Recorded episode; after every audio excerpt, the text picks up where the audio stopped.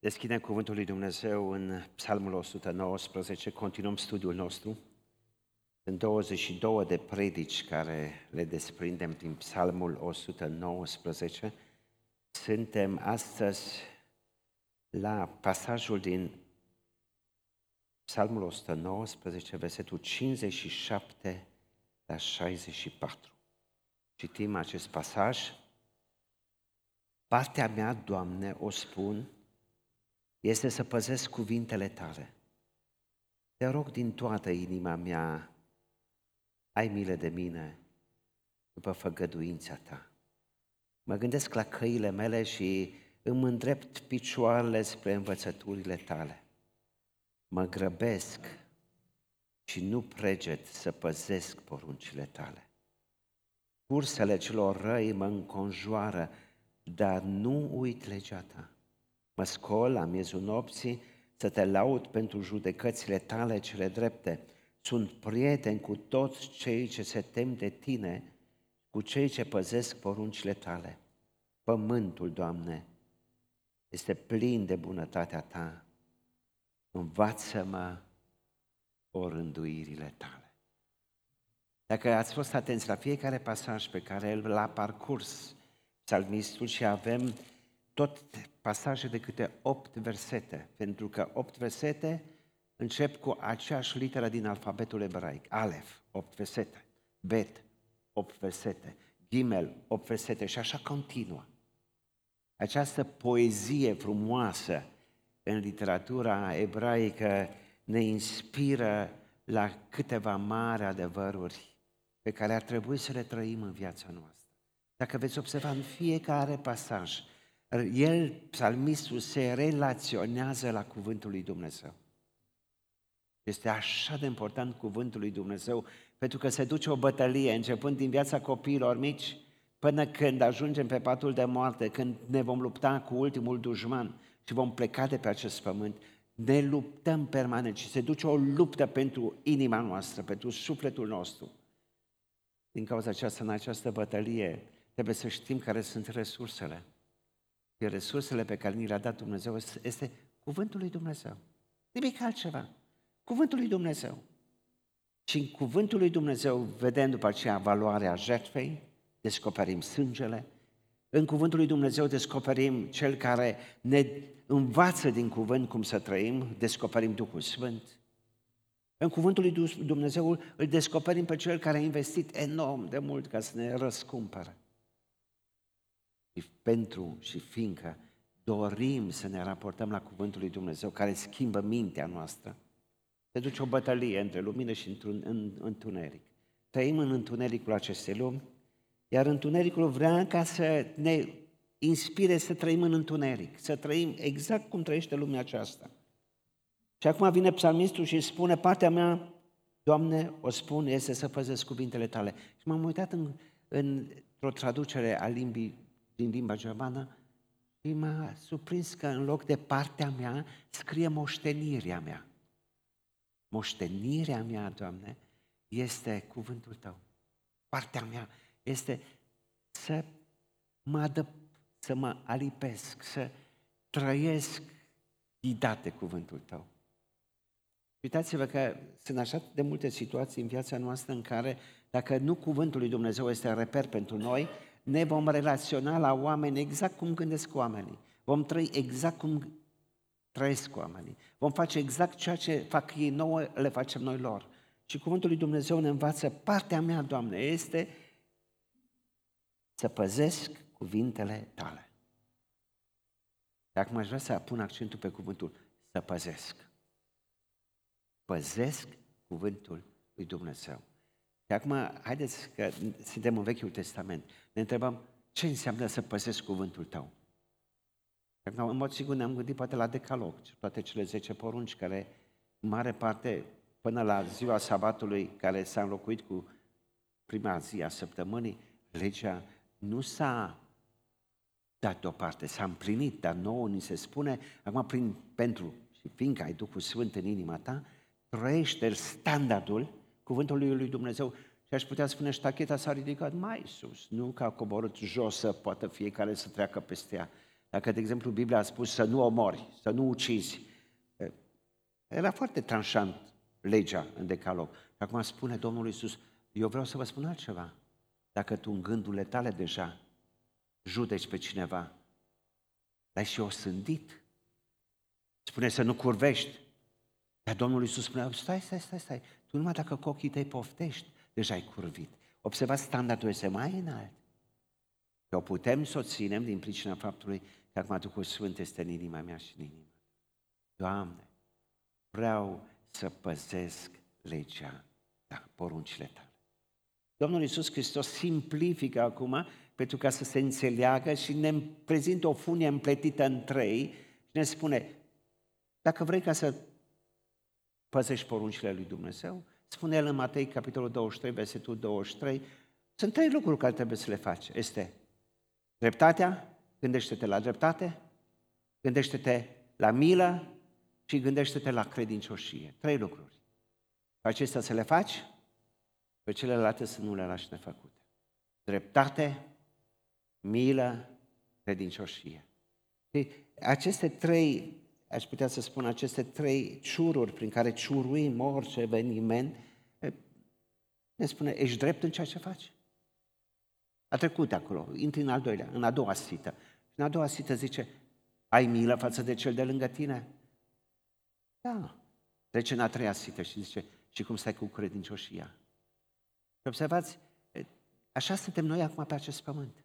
Suntem purtători de lumină, într-o lume a întunericului, într-o lume unde se confruntă cele două mari dimensiuni spirituale, imateriale, întuneric și lumină, Duhul răutății și Duhul lui Hristos și îngerii luminii, în această lume noi suntem ca o minge de ping-pong. Pentru că toate circumstanțele vieții ne lovesc. Ce fac acum? Iar eu zic, m-am decis în ziua bună a vieții mele, vreau să păzesc o rânduirile tale, vreau să păzesc cuvintele tale. E așa de important să cunosc cuvântul lui Dumnezeu. Că dacă nu cunosc cuvântul lui Dumnezeu, dacă, de exemplu, Biblia spune, fii drept în, cea, în decizia care o iei. Nu, fă, nu fi părtinitor. Dacă nu cunosc acest cuvânt, cum voi păzi cuvântul dacă eu nu în această cauză, frați și surori, indiferent de câți ani suntem pe calea credinței, așa cum spunea Claudiu, cum nu ne săturăm în fiecare zi de apă, nu avem voie să ne săturăm în nicio zi de Cuvântul lui Dumnezeu. El să imprime, El să, să fie esența vieții noastre, El să fie suportul în care găsim toate resursele, pentru că hrana Duhului meu o extrag din Cuvântul lui Dumnezeu. Haideți să înțelegem, de multe ori o carte când apare, deja este depășită. Cartea aceasta pe care o țin în mână, Sfânta Scriptură, Biblia, nu este depășită, nu este demodată. Aici găsești toate informațiile cu ceea ce se va întâmpla în viitor. Din cauza aceasta mă leg, mă îndrăgostesc de cuvânt, mă savurez cuvântul. De fiecare dată vreau să descoper ceva nou studiind cuvântul lui Dumnezeu, partea mea, Doamne, moștenirea mea stilul meu de viață, Doamne, toate vreau să le am unde cuvântul Tău imprimă, marchează, transformă viața mea. Doamne, vreau să păzesc. Și acum haideți să înțelegem, eu păzesc cuvântul lui Dumnezeu, ce face Dumnezeu? Mă păzește pe mine. Și veți vedea în pasajul acesta ce frumos păzește Dumnezeu pe cel care păzește cuvântul lui Dumnezeu eu mă angajez în zile bune și în zile rele să păzesc cuvântul lui Dumnezeu, iar Dumnezeu garantează 100%, te voi păzi, Edi, dragă. În fiecare situație a vieții tale, eu îți garantez, te voi păzi. Te păzește pe cei mici? Pentru că îngerii copiilor văd necurmat fața lui Dumnezeu. Ne păzește pe, cei, pe noi cei mai mari? Pentru că ne spune Îngerul lui Dumnezeu, tăbărăște în jurul celor care se tem de Dumnezeu. El ne păzește. De multe ori nici nu vedem acest lucru. Nici nu realizăm, nu conștientizăm că, ah, și aici a fost iarăși o intervenție divină. Nu realizăm. Dar poate ulterior zicem, într-adevăr, aici a fost locul lui Dumnezeu unde Dumnezeu m-a păzit sau mi-a vorbit. Haideți să gândim și să luăm cu noi acest prim gând. Doamne, vreau să păzesc cuvintele Tale. Acum, uităm la următorul pas, unde apare o rugăciune, nu un angajament, ci apare o rugăciune. Te rog din toată inima mea, ai milă de mine. Rămân deocamdată aici. Ai milă de mine. Frați și surori, dacă n-ar fi mila lui Dumnezeu,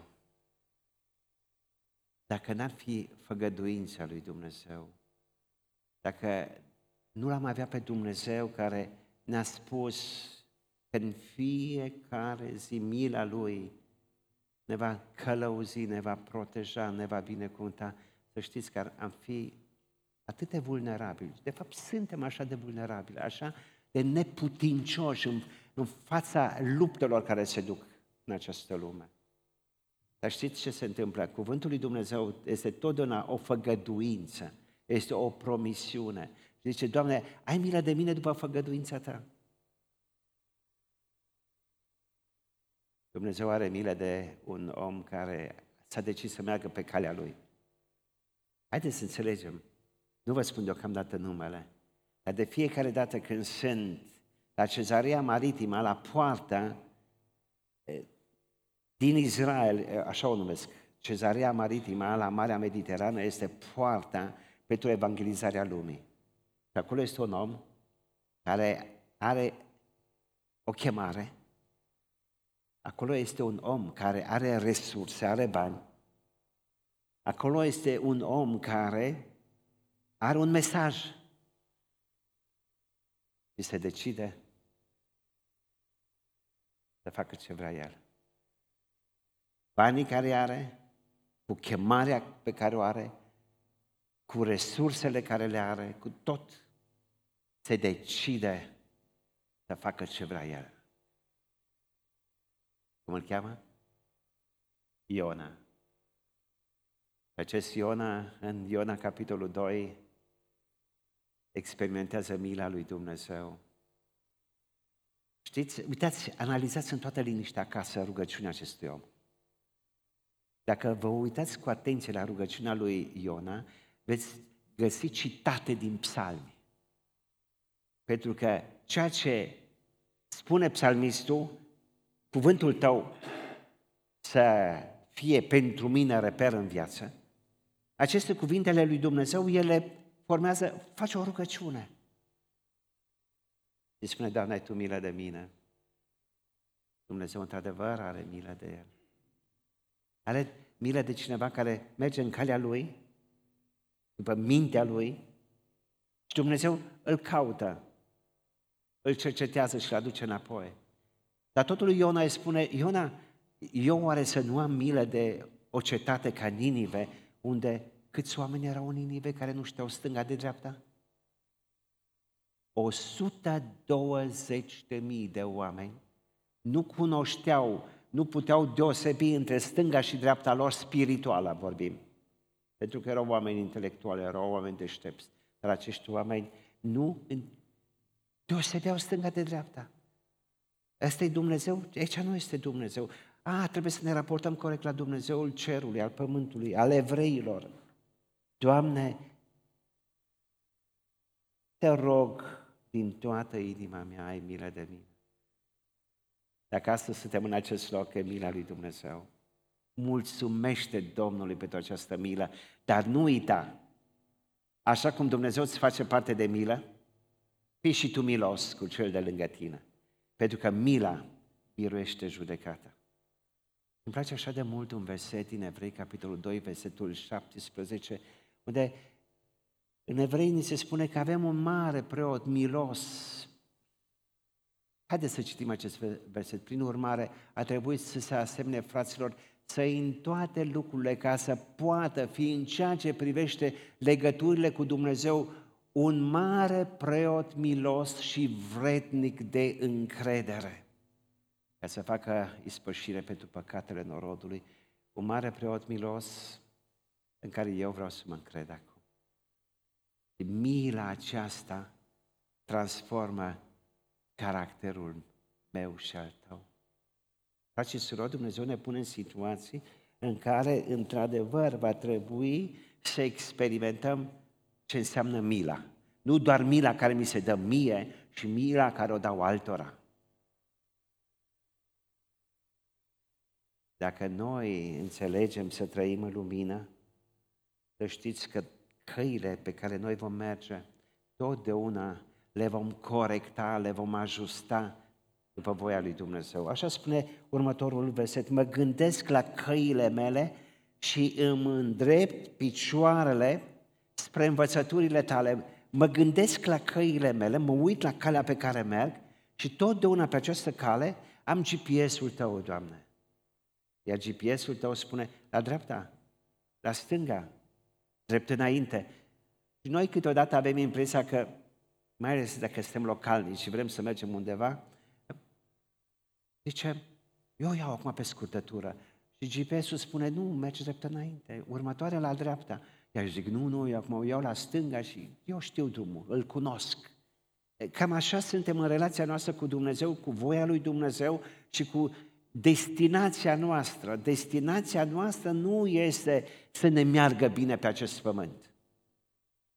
Destinația noastră pe acest pământ nu este să fim sănătoși pe acest pământ. Destinația noastră pe acest pământ nu este să am bunăstare materială.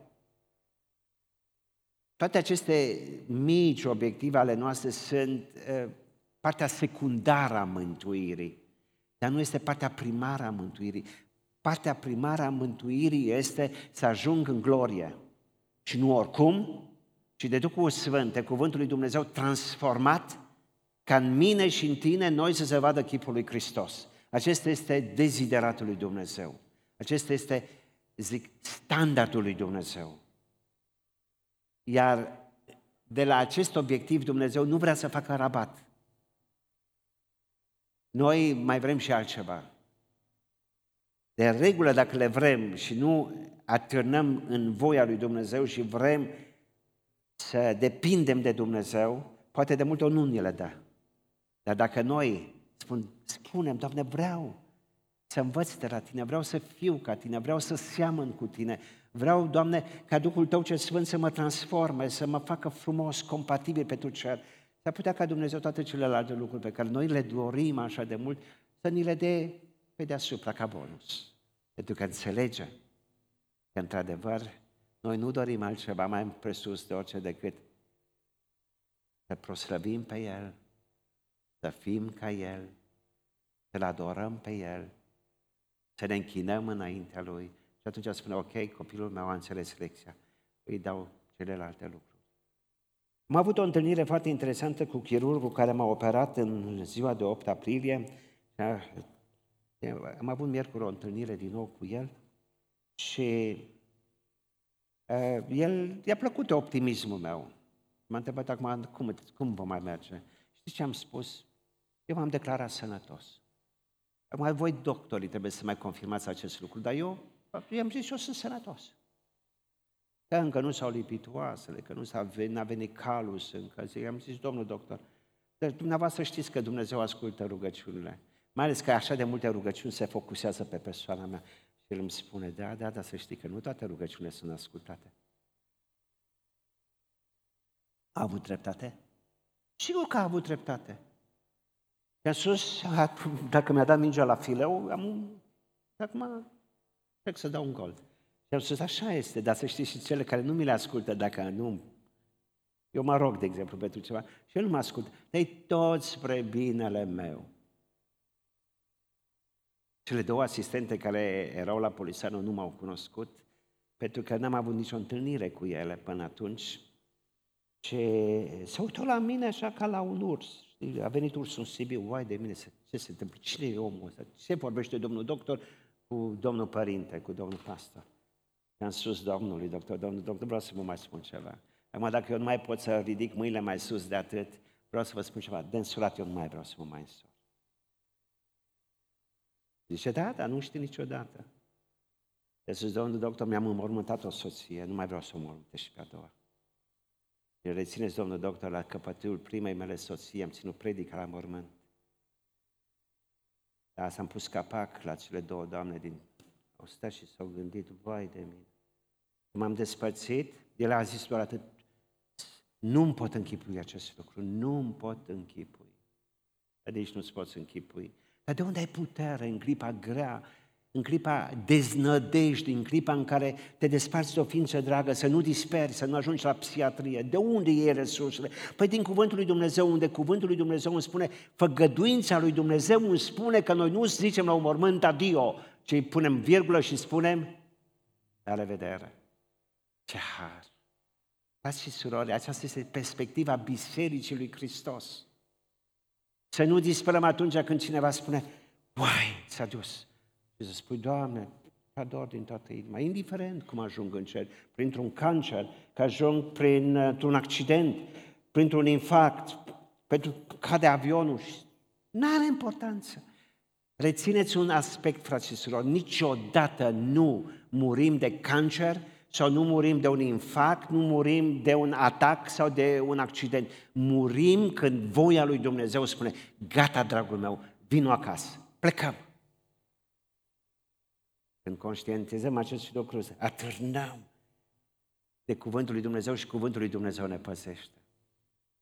Doamne, în căile mele, nu în căile Lui, în căile mele, vreau, Doamne, acum să mă orientez după legea Ta. Știm în Isaia, capitolul 55, calea mea nu este totdeauna calea cui? A lui Dumnezeu. Voia lui Dumnezeu nu este totdeauna voia mea.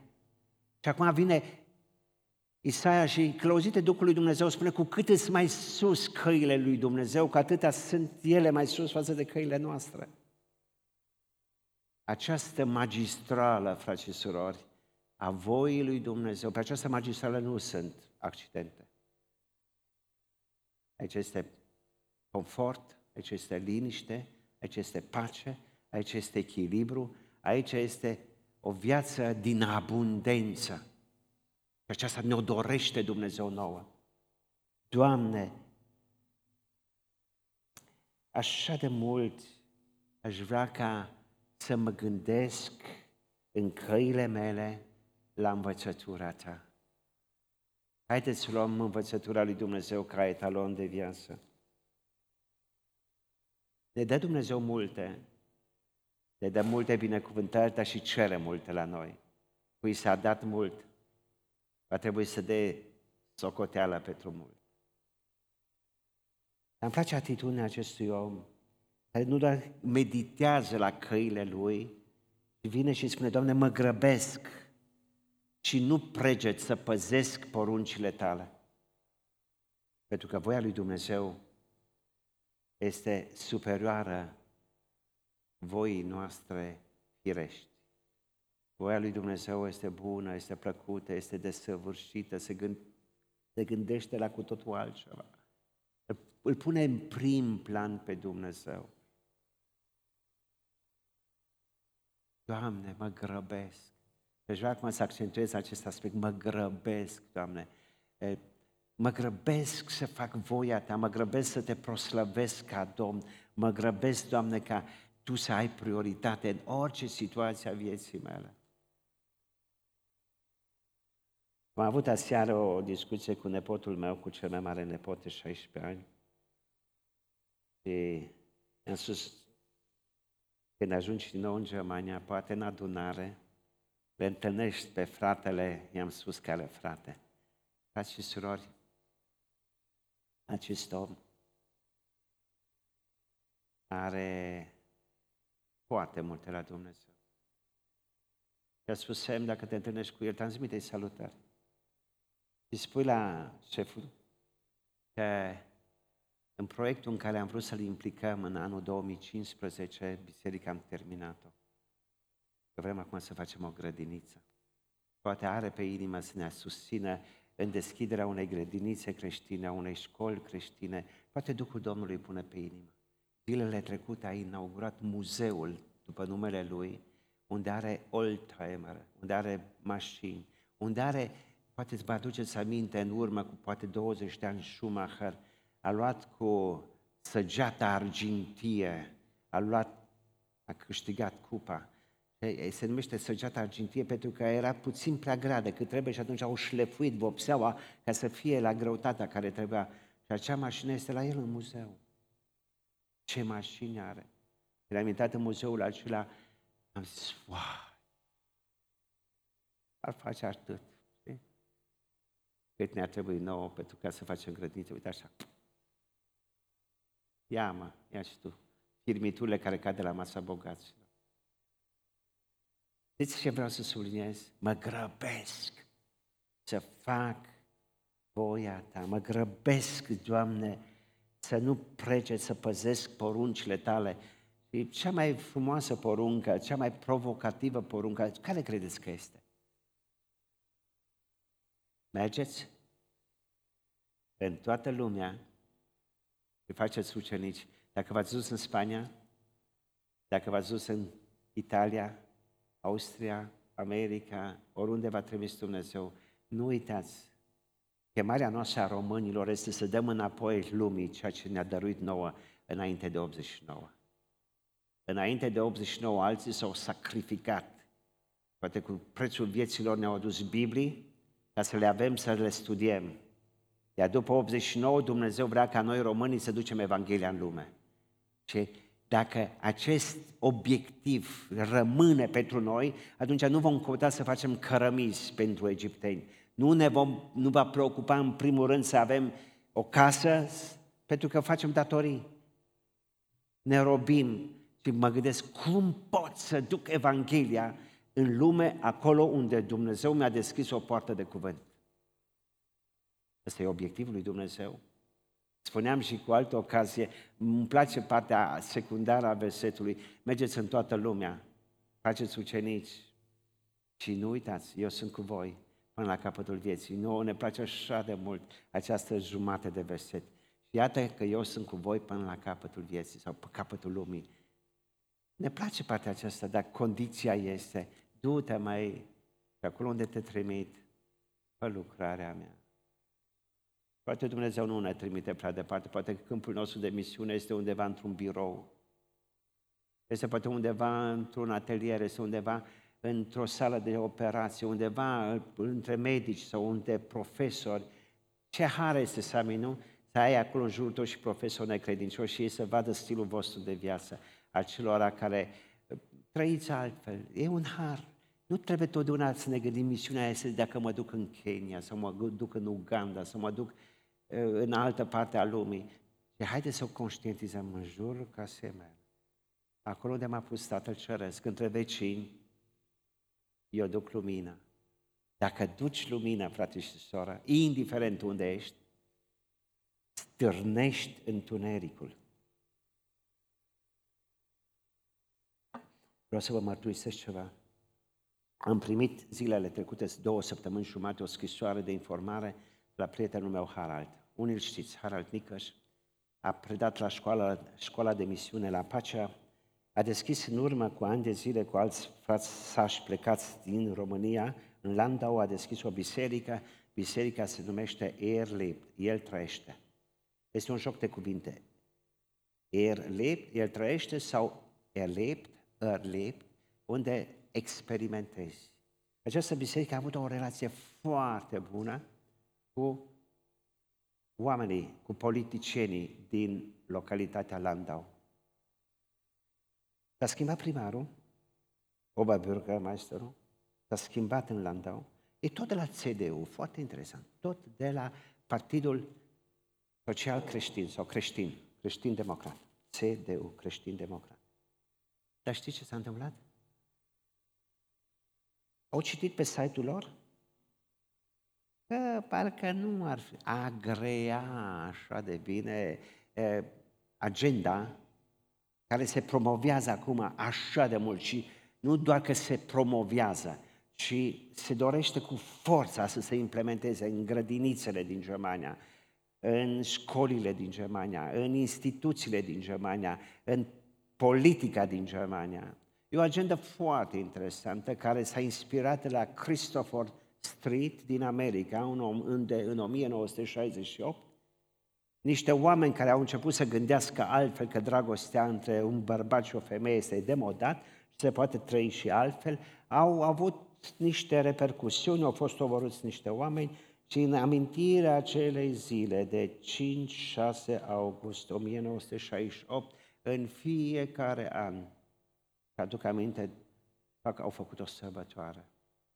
Este foarte interesant că acest duh care stă în spate a creat o conjunctură neplăcută în Landau, unde au început să fie atacați în presă, fără a fi consultați, fără a fi întrebați, fără a se discuta în prealabil și s-a denaturat așa de mult această situație încât în momentul de față s-a creat o campanie în ziare și frații noștri, biserica din Landau are în momentul de față, am putea să spunem, uh, un vânt potrivnic. Dar acum haideți să o luăm altfel. Vântul ăsta potrivnic nu este de 2000 de ani? Haideți să ne gândim la noi. Avem o relație bună cu primarul și cu... Nu știm ce se întâmplă la jos la primărie, nu știm ce se va întâmpla noi la alegeri. Și s-ar putea într-o bună zi să fim denigrați, să fim vorbiți de rău, să fim atacați. Poate fetele noastre care lucrează în primărie să fie aruncate pentru că sunt credincioase. Nu știm ce vânt vine. Dar este vântul care ne ajută, care arta este la un creștin, așa să întoarcă pânzele când bate vântul, ca să ducă vântul, să ne ducă la celălalt mal. Nu să naufragiem pe mare, ci să ajungem la malul dorit, unde Duhul lui Dumnezeu ne-a spus prin Domnul Isus, mă duc să vă pregătesc un loc, că acolo unde sunt eu să fiți și voi. Și atunci înțelegem ceea ce se întâmplă aici și atitudinea care ar trebui să o luăm noi. Că în momentul în care spune, mă grăbesc și nu preceți să fac voia ta, în momentul acela, spune versetul 61, cursele celor roi mă înconjoară. Cursele celui rău mă înconjoară, ne atacă întunericul. Pentru că suntem în corp străin. Frați și sorți, ce facem atunci? Aș vrea să învățăm câteva lucruri. Primul lucru pe care îl facem. Nu uit cuvântul tău, spune versetul 61. Nu uit! Deci, păi dacă l-am strâns cuvântul în inima mea, păi nu voi uita acum când am nevoie de el, ci mă ancorez de cuvântul tău. El ne spune, în lume veți avea necazuri, dar eu am biruit. Nu te teme turma mică, nu-i mare turma, e turma este mică. Nu te teme turma mică când vei fi atacată. Nu vreau să uit, Doamne, cuvântul Tău, primul lucru. Al doilea lucru, știți ce fac? Va foarte frumos. La miezul nopții mă scol. Nu pun ceasul, nu pun deșteptătorul să mă scoale, dar la miezul nopții mă scol, Doamne, și știi ce fac? Ce faci? Exact ceea ce a făcut în fapte capitolul 16 un Pavel și un Sila. Nimic altceva. Ce a făcut Pavel și cu Sila? Dacă vă uitați tot pasajul vorbește ce coliere avea la mâini, ce brățări la mâini, la picioare, ce cinste, diamante. Dar Pavel spune, pentru mine e o cinste să sufăr ca martir acum. La miezul nopții, un Pavel și un Sila, nu știu dacă au fost cântăreți așa de buni ca ai noștri. Nu știu. Nu l-am auzit pe Pavel niciodată undeva cântând. Doar în temniță. Dar cântarea din temniță nu era, poate, o, Doamne, nu mă lăsa, o, Doamne, ai milă de mine, Doamne, unde ești, dar n-ai promis că... Nu, nu, nu, spune. A început să laude pe Dumnezeu. Iar acele bijuterii care le-a avut pe mâini, la glezne, erau cătușe, erau lanțuri, Și spune, în momentul în care au început să laude pe Dumnezeu, Dumnezeu a răspuns, a venit un înger, s-a făcut un cutremur. Și ceea ce s-a întâmplat este irațional, nu-ți poți închipui. Se cad cătușele, cad lanțurile, se deschid porțile, dar niciunul nu fuge. Pentru că cei care au auzit pe Pavel și pe Sila la miezul nopții au realizat aici este Îngerul lui Dumnezeu, aici este Dumnezeu prezent. Unde să fugim când niște oameni ne aduc cerul în celulă? Singurul care era disperat era cel care trebuia să-i păzească, dar când a conștientizat cât de real este Dumnezeu în temniță s-a pocăit. Frați și surori, ce facem în scripe grele ale vieții noastre, când circumstanțele sunt ca un vânt care lovește și vrea ca să ne distrugă, ce facem? Unu, nu uităm cuvântul lui Dumnezeu. Dar dacă n-ai citit cuvântul, cum, cum să-ți aduci aminte? Din cauza aceasta este așa de important pentru mine și pentru tine. Permanent îmi adăp sufletul în cuvântul lui Dumnezeu, strâng cuvântul lui Dumnezeu în mintea mea, în inima mea, ca să nu păcătuiesc împotriva lui Dumnezeu. Așa am început psalmul 119. După aceea, Doamne, spun, și acum, Doamne, din prisosul inimii mele, când? Când? Pentru că coarda inimii mele este acum acordată. Este un imn al cerului. Frați și surori, în circunstanțe grele ale vieții noastre, dovedim cât suntem de credincioși, cât suntem de puternici. Gândiți-vă la Proverbe 24, versetul 10. Uitați-vă ce spune. Dacă în ziua necazului, dacă slăbești în ziua necazului, mare ți este puterea, nu? Nu zice așa, zice, mică ți este puterea. Ziua necazului va veni. Să nu aveți impresia că unul dintre noi scapă de ziua necazului. Să nu-și închipă unul dintre noi că va trece așa ca vodă prin lobotă și ajunge în cer. Fiecare va fi cernut, fiecare va trecut prin cuptor, fiecare va fi trecut și va fi topit, fiecare. Dar Dumnezeu ne garantează, e foarte clar, Petru spune, puterea lui, dumnezească lui putere, ne păzește. Suntem păziți de puterea lui Dumnezeu prin credință. Așa începe Petru epistola sa. Dar și surori, astăzi este rândul meu, mâine vine rândul tău, dar fiecare va trebui să treacă. Pentru că zgura, proverbe, gândiți-vă la proverbe 25, versetul 3, versetul 4, zgura trebuie să dispară. Pentru ca pe argint și cei aur să fie curățiți și se curățește în foc.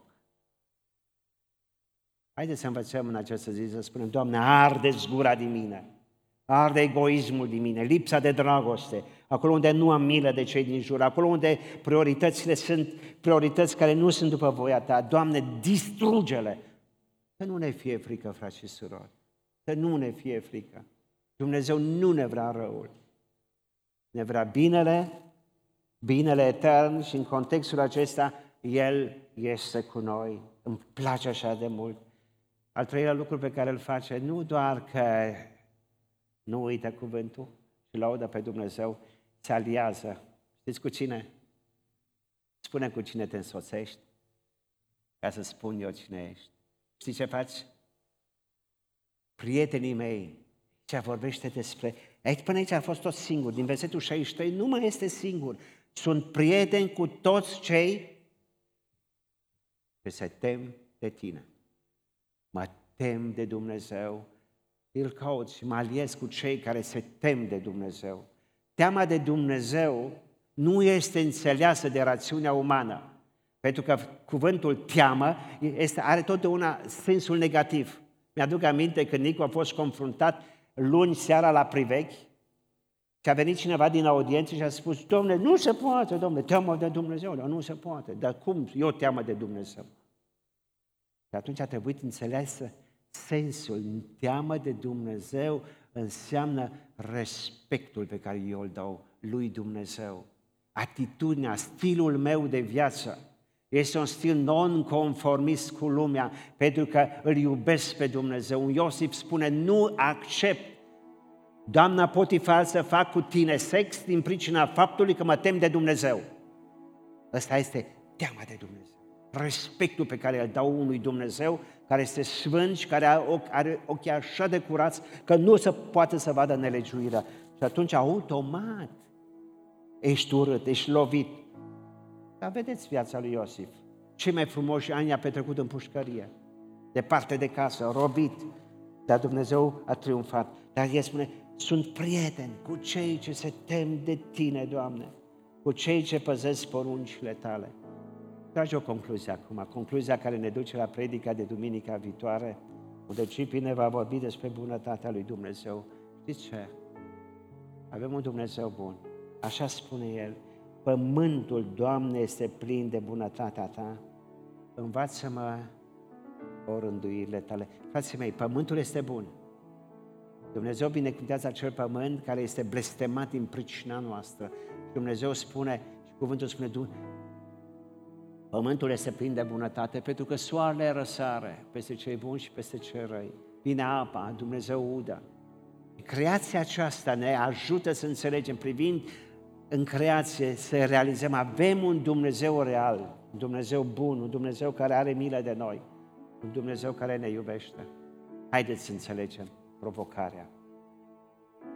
Ce fac? Vreau, Doamne, să te pun pe primul loc să te iubesc, mai presus de orice. Dacă n-am fost consecvenți în a studia Cuvântul lui Dumnezeu, a citi Cuvântul lui Dumnezeu, dacă ne-am hrănit cu lucruri ușoare, cu lucruri delicioase, numai cu, cu frișca de pe tort, haideți să mâncăm și blaturile, pentru că acolo e puterea. Haideți să ne ancorăm în cuvânt, într-un Dumnezeu real, care nu ne lasă, care ne va duce, ne va păzi, te va păzi în tinerețea ta să rămâi curat, te va păzi pe tine la bătrânețe, de nu te va lăsa singur, te va ajuta să-ți temi cu bine drumul. Cel ce a început în mine această lucrare măreață, va duce la bun sfârșit. Amin.